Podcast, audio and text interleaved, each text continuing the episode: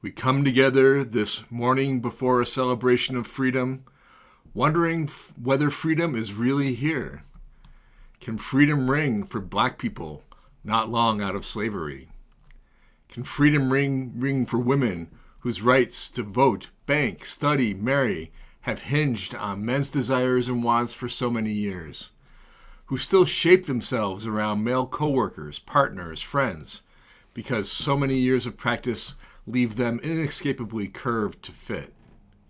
Can freedom ring for any person who might become pregnant and now fears the possibilities of forced choice, of rush choice, of choice made difficult, stealthy, and shameful, or of no choice at all? Can freedom ring? Even if it did, without the, respons- without the balance of responsibility, interdependence, and caring, what would freedom mean? But the right to swing as far as one another's noses, to share space with mutual caution in mutual loneliness. But a miner does not make a bell, nor a bell founder mine their own metal. We need one another. So let freedom ring through the bells that sound from the chambers of our hearts that hold our dreams and prayers. Let freedom ring for all who do not yet find it in this world. Let freedom ring for the hope of simply gathering in love, even when the world sends us awful news. And let it ring in memory of all who have helped build the foundation for the world of liberation, where freedom to love and freedom to care wash away our lonely American dream and bind us to a larger dream of collective liberation. Come, in this community of free thinkers and generous souls, let freedom ring once again, and let us worship together. These are the words of Reverend Elizabeth Mount.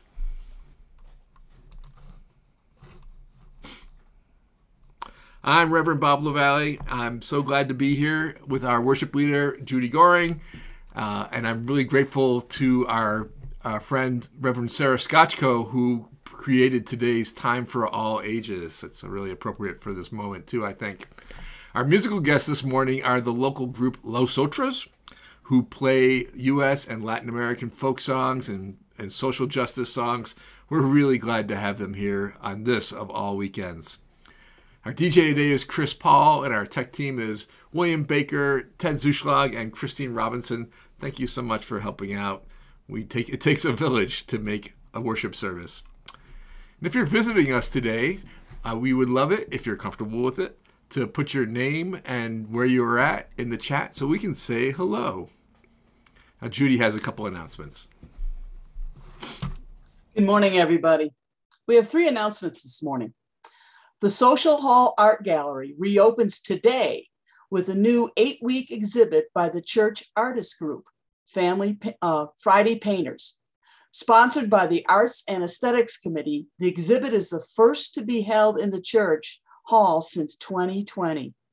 Come feast your eyes on artwork by church artists. All artworks are for sale, with 20% of sale proceeds to go to First Unitarian.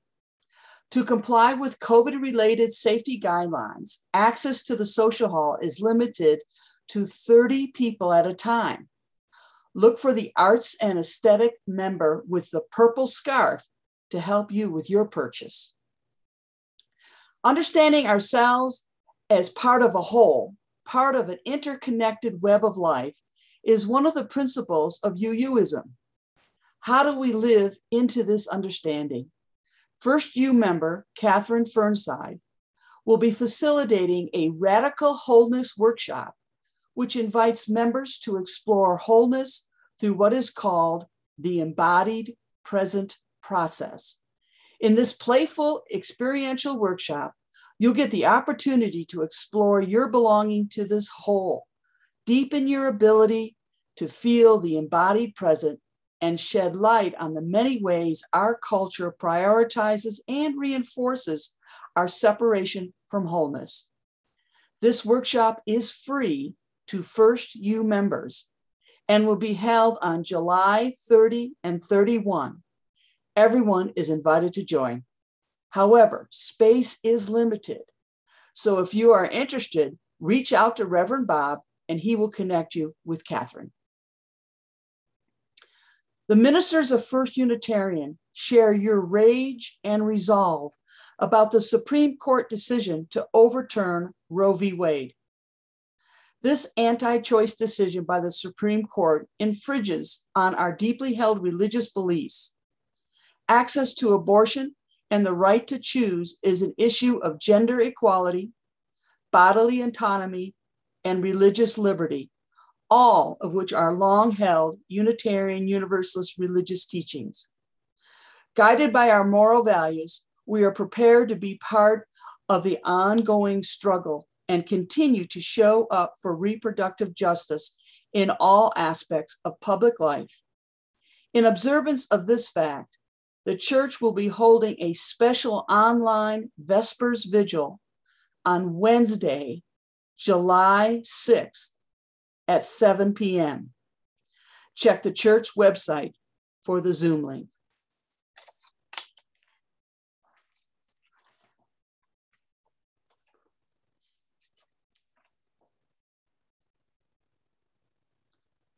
As we light our chalice on the eve of the 246th year of our democracy, may the light of our chalice guide our way to truth and justice, and may it warm our communities with love, hope, and understanding.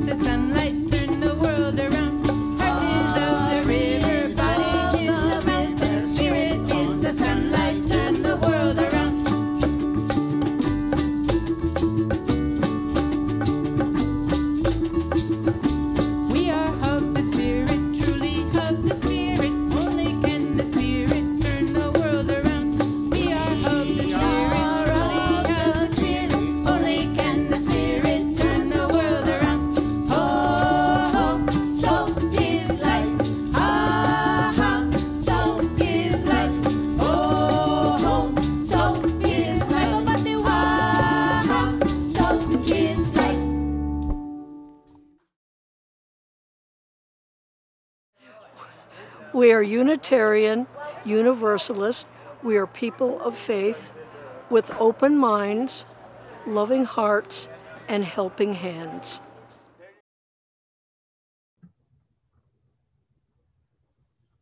The Rabbit Listened by Cori Doerrfeld. One day, Taylor decided to build something new, something special, something amazing. Taylor was so proud. But then, out of nowhere, things came crashing down. The chicken was the first to notice. Cluck, cluck, what a shame. I'm so sorry, sorry, sorry this happened. Let's talk, talk, talk about it. Cluck, cluck, cluck. But Taylor didn't feel like talking, so the chicken left. Next came the bear. Grar, rar, how horrible. I bet you feel so angry. Let's shout about it. Grar, rar, grar. But Taylor didn't feel like shouting, so the bear left too. The elephant knew just what to do. Trumpadai can fix this. We, we just need to remember exactly the way things were. But Taylor didn't feel like remembering, so the elephant also left. One by one they came. The hyena, hee hee, let's laugh about it. The ostrich, gulp, let's hide and pretend nothing happened. The kangaroo, tisk tisk, what a mess, let's throw it all away. And the snake, shh, let's go knock down someone else's. But Taylor didn't feel like doing anything with anybody. So eventually they all left until Taylor was alone. In the quiet, Taylor didn't even notice the rabbit, but it moved closer and closer until Taylor could feel its warm body. Together they sat in silence until Taylor said, Please stay with me. The rabbit listened. The rabbit listened as Taylor talked. The rabbit listened as Taylor shouted. The rabbit listened as Taylor remembered and laughed. The rabbit listened to Taylor's plans to hide, to throw everything away, to ruin things for someone else. Through it all, the rabbit never left. And when the time was right, the rabbit listened to Taylor's plans to build again. I can't wait, Taylor said. It's going to be amazing.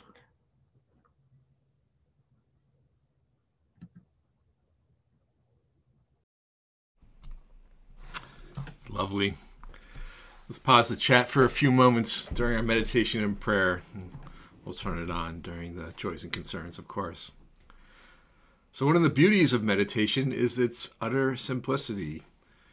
I know there's a lot to say about meditation. I say a lot myself, but at heart, it's a very simple process. So, let's just get right to it. Find a comfortable seat, maybe lengthen your spine.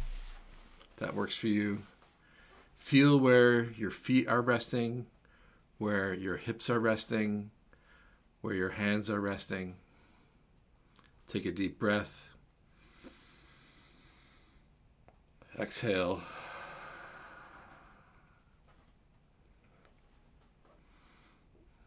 Let's turn our attention to our thoughts.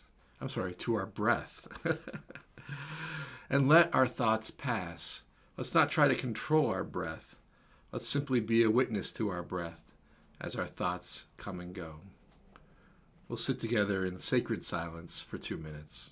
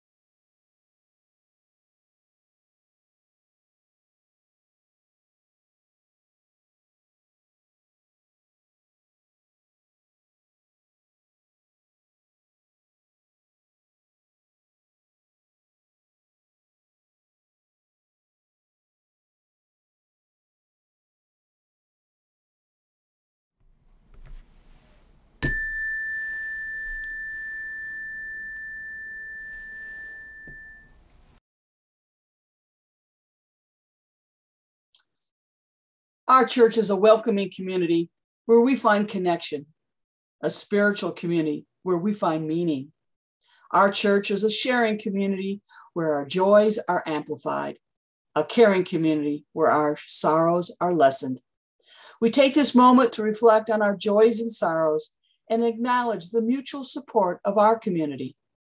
Please type in the chat box first your joys and then your sorrows. If you're unable to write in the chat box, please email the church at caring at uuabq.org.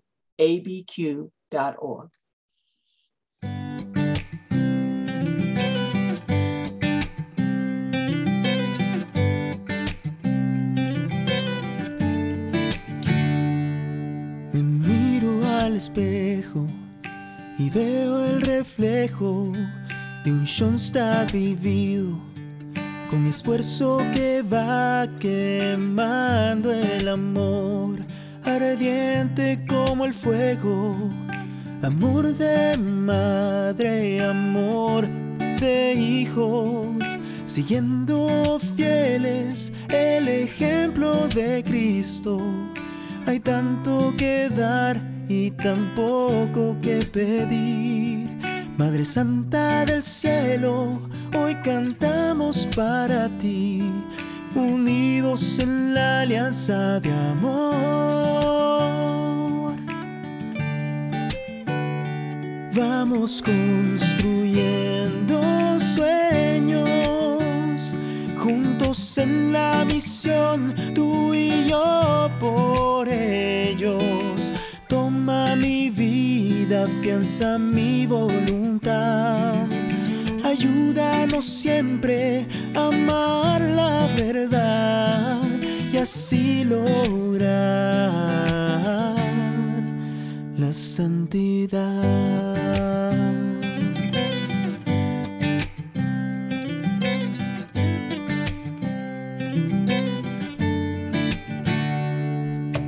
Déjame educarte, quiero transformarte, hijo predilecto.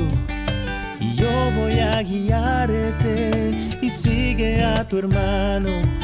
Sé todo para todos, entrégate sin miedo y descubre tu misión.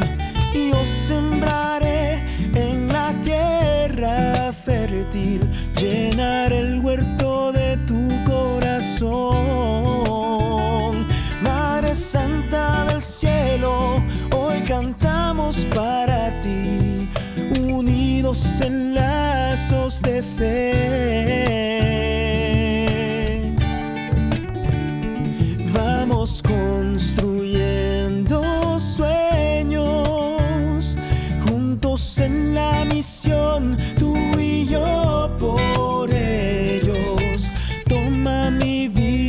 Afianza mi voluntad.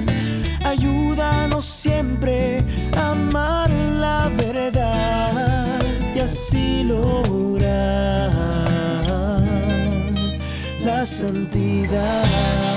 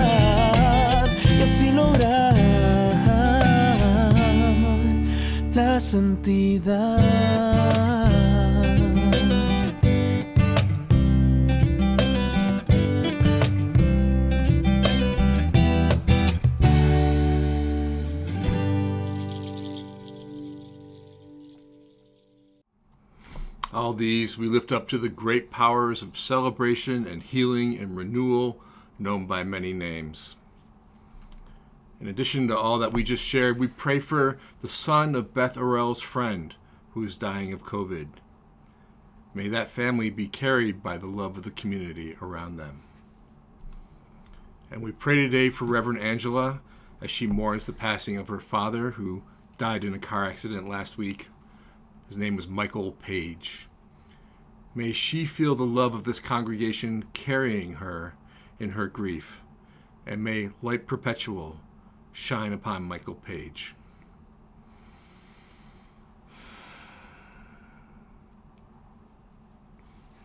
Pray today with the words of Cynthia Schrader. It's called Prayer for a Divided Nation. Blessings on the red states and the blue states and the purple states, and on the people of the red, blue, and purple states. Blessings on the citizens and the non citizens, the documented and the undocumented, the incarcerated, the formerly incarcerated, and the not yet incarcerated. May they be happy. May they be peaceful. May they be free. Prayers for the enfranchised and the disenfranchised and the not yet enfranchised. For the citizens who go to the polling places and for the ones who vote by mail.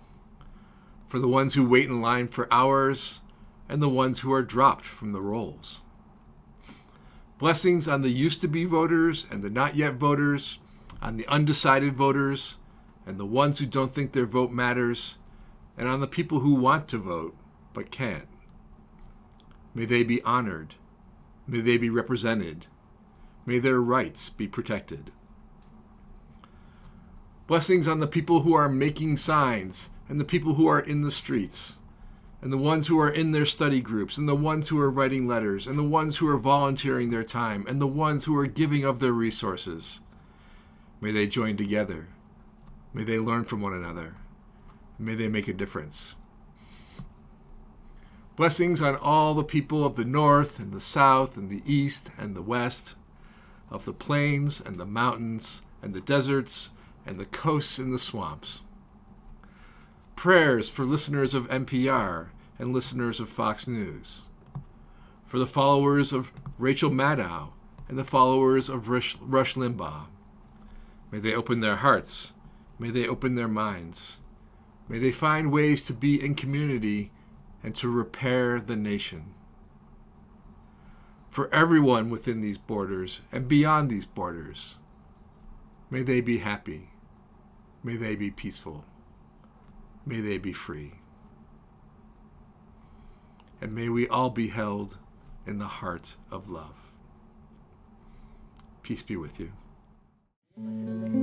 This song, Como Tú, was written by Roque Dalton, a Salvadoran poet and revolutionary, descendant of the legendary Dalton brothers from this part of the world. And it speaks of the, the dreams we all have for everyone.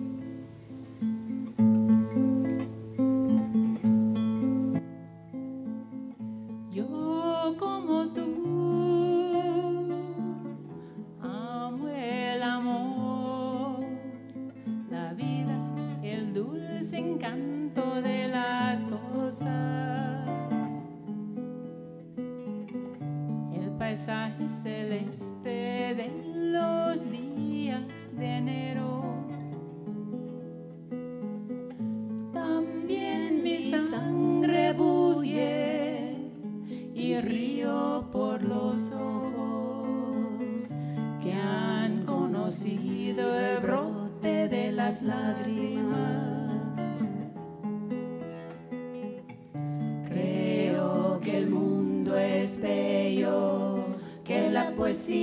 como el pan de todos y que mis venas no terminan en mí, sino en la sangre unánime de los que luchan por la vida, el amor y las cosas, el paisaje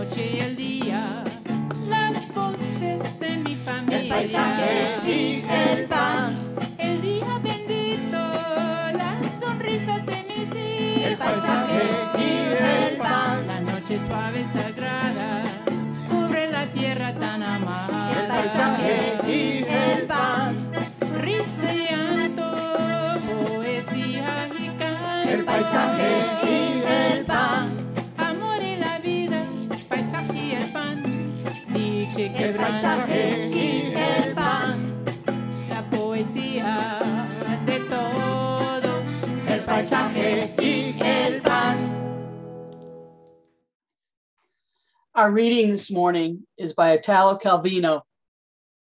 The inferno of living is not something that will be, if there is one.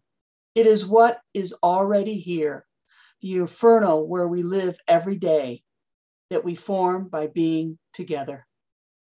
There are two ways to escape suffering it. The first is easy for many accept the inferno and become such a part of it that you can no longer see it. The second is risky and demands constant vigilance and apprehension. Seek and learn to recognize who and what in the midst of the inferno are not inferno. Then make them endure, give them space. Before I start, I think it's worth sharing a little bit about the sermon preparation process. Uh, we have a worship team here at First Unitarian that consists of Chris Paul and Susan Peck, our music director, and Angela and I. And if we have a intern, ministerial intern on hand, we, we usually include them as well.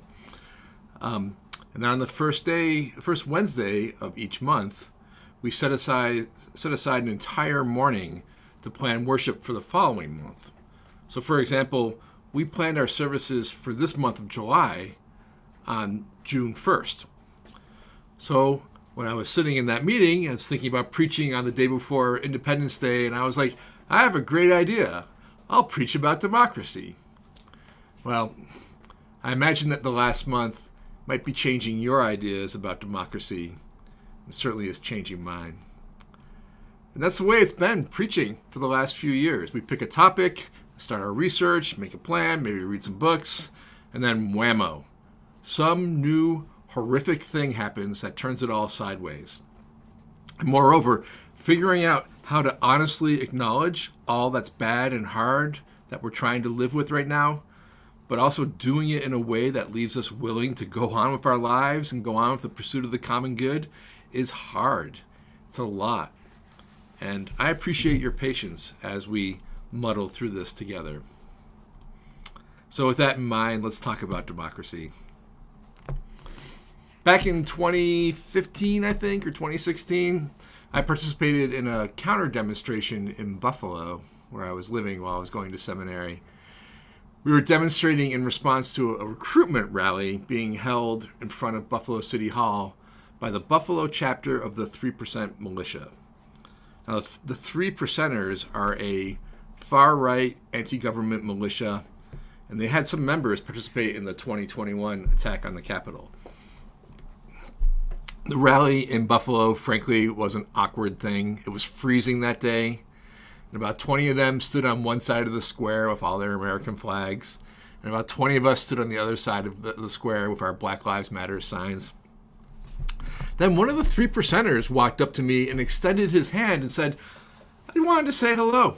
We're all just people exercising our First Amendment rights here. Well, we began to talk, and eventually most of both our groups were standing around in groups of four or five explaining their positions. And I wanted to know what was motivating them. Why were they choosing to blame the government and immigrants for their problems? And more importantly, to me, what was the heartbreak that lay at the center of their unhappiness? As I spoke to them, I learned that they were mostly from rural towns outside of Buffalo. I heard their struggles with making a living wage and getting access to health care. I never did understand why they were blaming the people they chose to blame, but I knew that the heartbreak that pushed them to do that, to do what they were doing, that heartbreak was real. I came to the rally with that mindset of looking for the heartbreak because I'd read a book the year before called Healing the Heart of Democracy by the Quaker theologian Parker Palmer. The book was written in 2011, and the full name of the book is Healing the Heart of Democracy The Courage to Create a Politics Worthy of the Human Spirit. Now, doesn't 2011 seem impossibly long ago? Now, the book is impressive because Parker Palmer talks about politics as a spiritual process. Rather than using the typical frames of winners and losers and policies and strategies, and he opens the book with a quote from Terry Tempest Williams. Goes, The human heart is the first home of democracy. It is where we embrace our questions. Can we be equitable? Can we be generous? Can we listen with our whole beings, not just our minds, and offer our attention rather than our opinions? Do we have enough resolve in our hearts to act courageously, relentlessly, without giving up, ever, trusting our fellow citizens to join with us in our determined, determined pursuit of living democracy? End of quote. So Palmer, when he wrote the book, he's dis- deeply troubled by the hardening divide, the political divides that we have, and he tries to provide a way of participating in political realms, political conversations that engage our hearts as well as our values. And he argues that one of the processes for undoing this divide is to look past the memes and the attack ads and the jargon of the slogans and all that and see what is the underlying heartbreak that drives a person to take one position or another. When he says, when we see that heartbreak, it humanizes the people that we may not agree with, and it gives us a chance to listen and understand, even if we don't agree. He proposes that we learn to live with a creative tension between our values and other people's values. You know, this phrase, creative tension, is appealing to me because it reminds me of the best of Unitarian Universalism. That when we celebrate our diversity, our theological diversity, and all the other ways that we are diverse, when we see the variety of ways that people sitting in the same pews or rows of chairs, to be more accurate, if you're in the sanctuary, or different couches on Zoom. Anyways, people sitting together uh, that we see the varieties of ways that they think about the divine or whatever guides them in their spiritual life. So when it's really working, that posture of being ready to learn from each other, that is transformative. So could that magic happen when we get to politics?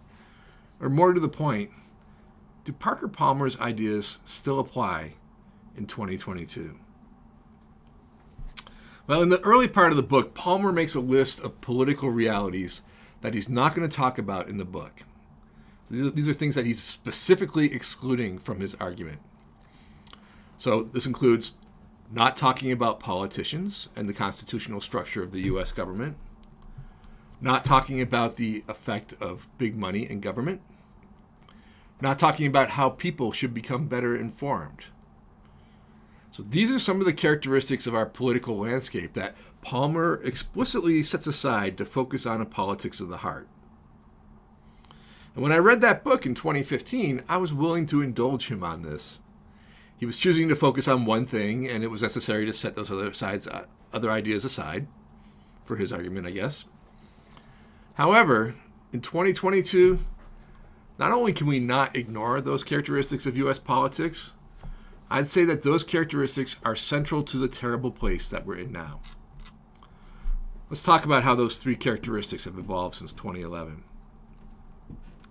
When the Supreme Court ruled that financial donations were a form of free speech, the gates of money opened and so much unaccounted for money, dark money, spilled into elections and lobbying. You know, it's funny in a grim way that when that decision came out, at the time I thought, well, this is the worst decision that Supreme Court could make. I wish I had been right.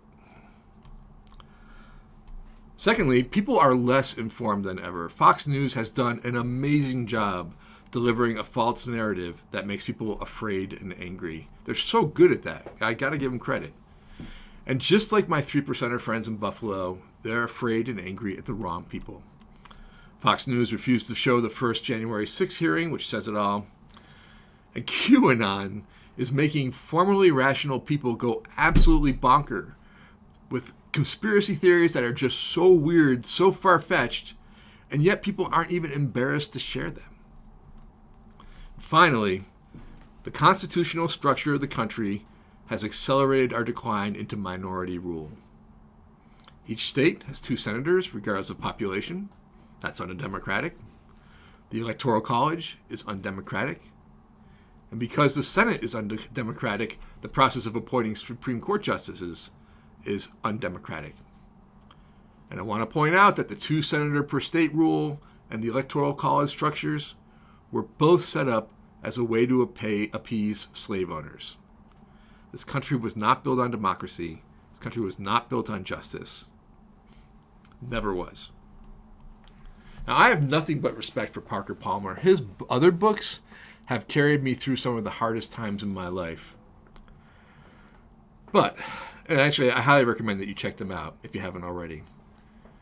But I think we're past the point where simply understanding why people have diametrically opposite p- opinions than us, just simply understanding them is going to repair this broken nation. I don't think it is. Now, this sermon is not going to be a political rant. Well, it's not only going to be a political rant, and I'm sorry for that, but we need to talk about the political realities in order to acknowledge the spiritual impacts of living in this country right now. We are enduring spiritual injuries. I think we're constantly receiving two kinds of spiritual injuries. First, we're witness, witnessing things that we know are not right. Things where we, or people we love, or just other people across the country, whether we know them or not, are getting deprived of their rights, getting penalized. People are getting hurt and it hurts us to watch it. Second, we are constantly gaslit by people who have no qualms at all, just lying through their teeth. If you're not familiar with the term gaslighting, it's when a person keeps insisting that a thing that is not true is true. And it's based on a 1944 movie called Gaslight, where a husband tries to drive his wife insane by using that strategy, by insisting that she believe things that she kind of knows are not true. So we as a people are spiritually injured by having to listen to lies day and day, day in and day out. So, in light of the situation that we're in, how should we engage with each other and with people who have different values than us? I think something very interesting is happening. I think we have a changing understanding of what is considered civil discourse. And I think that there's a generational difference in that definition of civility. Now, I want to be careful about assigning ways of beings to an entire generation.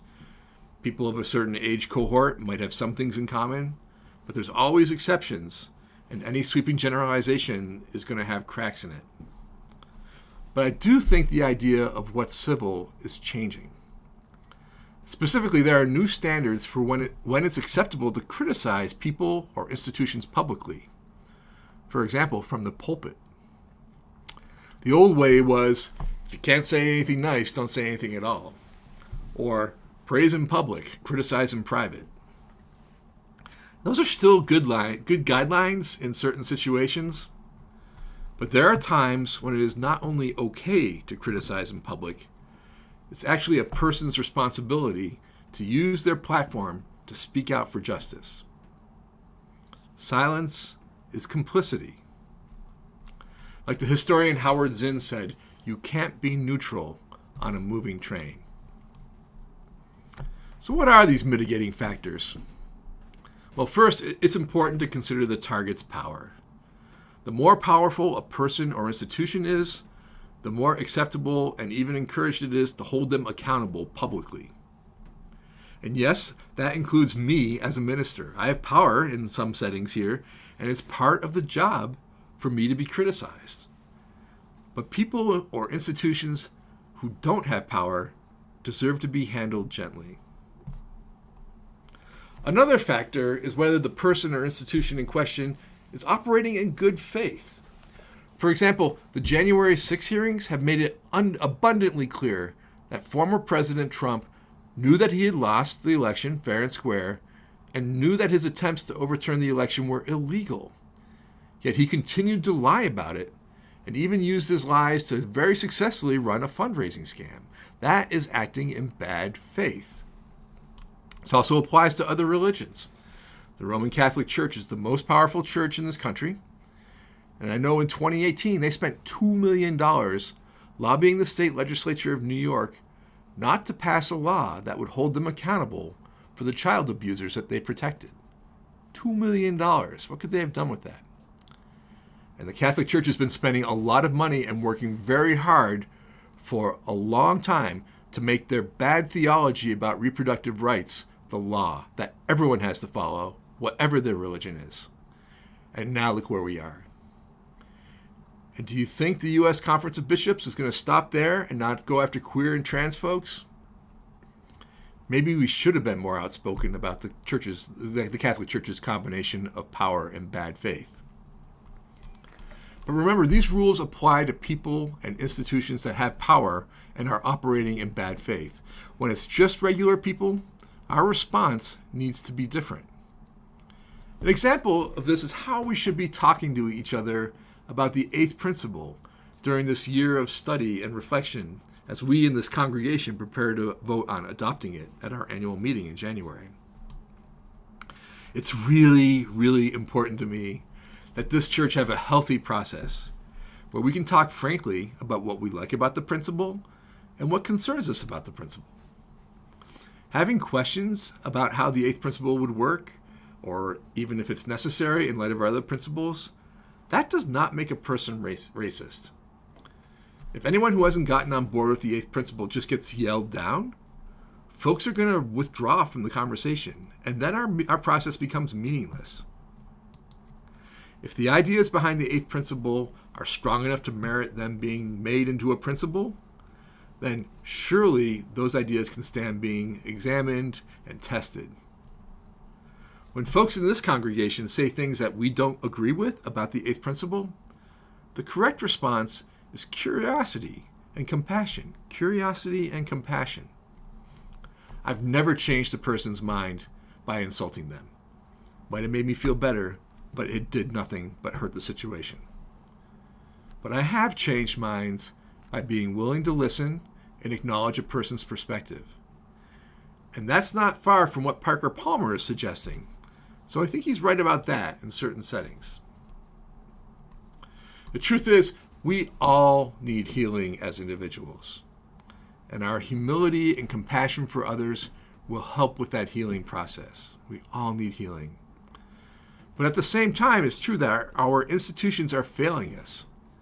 Humility and compassion will not fix powerful people and institutions that are acting in bad faith. For those cases, we need to bring our rage. And notice I'm saying rage, not hate. I want to share a quote by Reverend Heidi Carrington Heath. She says, Rage can be holy. Rage can be holy, but hate is destructive. Rage tells us something is very wrong in the world and can fuel our work towards healing.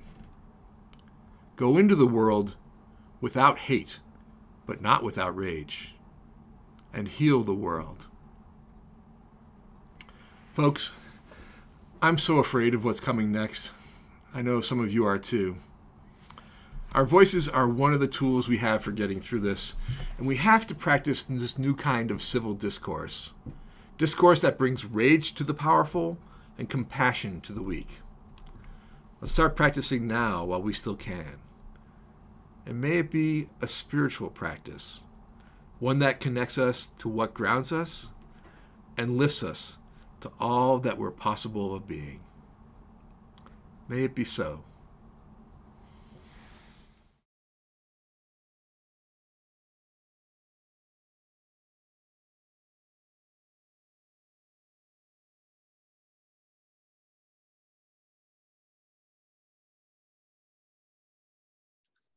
John Lewis wrote, Do not get lost in a sea of despair. Be hopeful, be optimistic. Our struggle is not the struggle of a day, a week, a month, or a year. It is a struggle of a lifetime. Never, ever be afraid to make some noise and get in good trouble, necessary trouble. Our church gets into necessary and good trouble. We foster many social justice initiatives, such as after school tutoring, the Bosque Restoration, our food pantry, and Change for the Future, just to mention a few. Family Promise of Albuquerque, our Change for the Future recipient for June, July, and August, empowers families of, in Albuquerque and Rio Rancho who are at risk of homelessness or currently experiencing homelessness. Their clients are supported as they achieve sustainable independence through a community based response. Volunteers from First Unitarian have supported Family Promise for many years. You can make an offering online by clicking on the link that we'll put in the chat box. And if you prefer not to give online, you can simply mail a check to the church and include Change for the Future on the memo line. Let us now give freely and generously an offering to sustain and strengthen our shared religious community, a community of hope, faith, and love.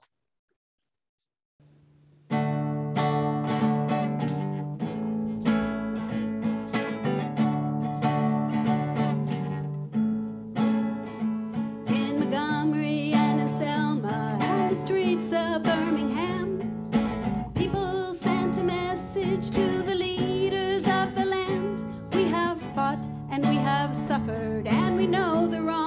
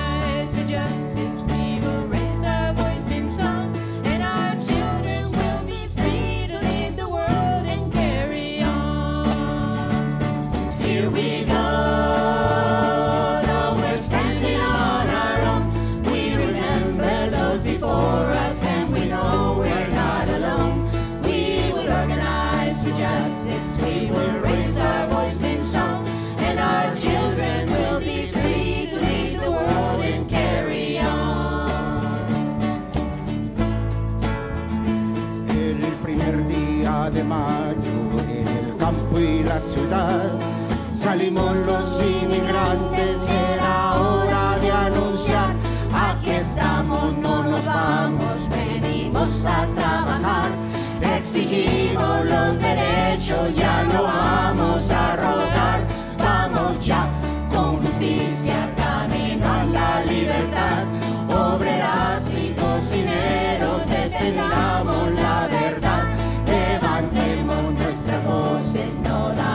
un paso atrás. Nuestros hijos el relevo, su futuro construirán. Allá voy con mi raza a marchar y verán que sin nosotros esto no puede andar.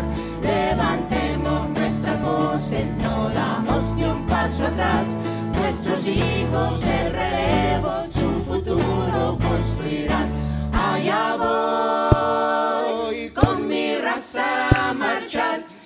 Verán que sin nosotros esto no puede cambiar. Levantemos nuestras voces, no damos ni un paso atrás. Nuestros hijos el relevo, su futuro construirán.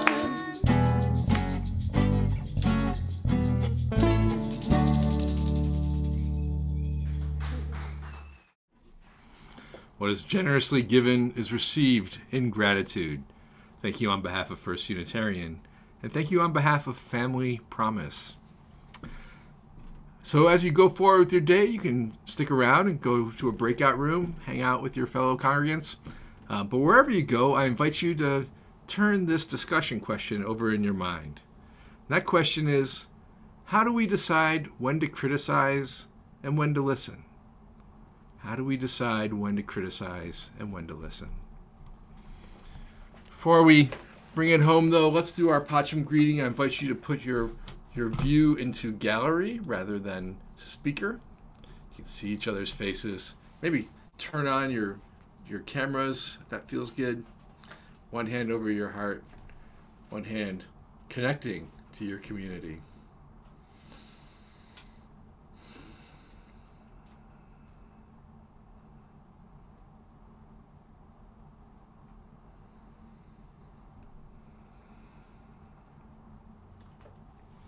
Blessed be. Let's extinguish our chalices.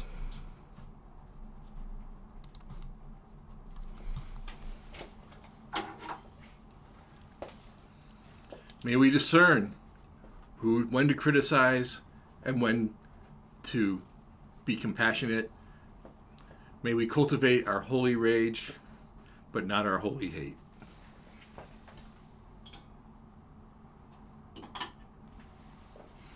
Go in peace and practice radical love.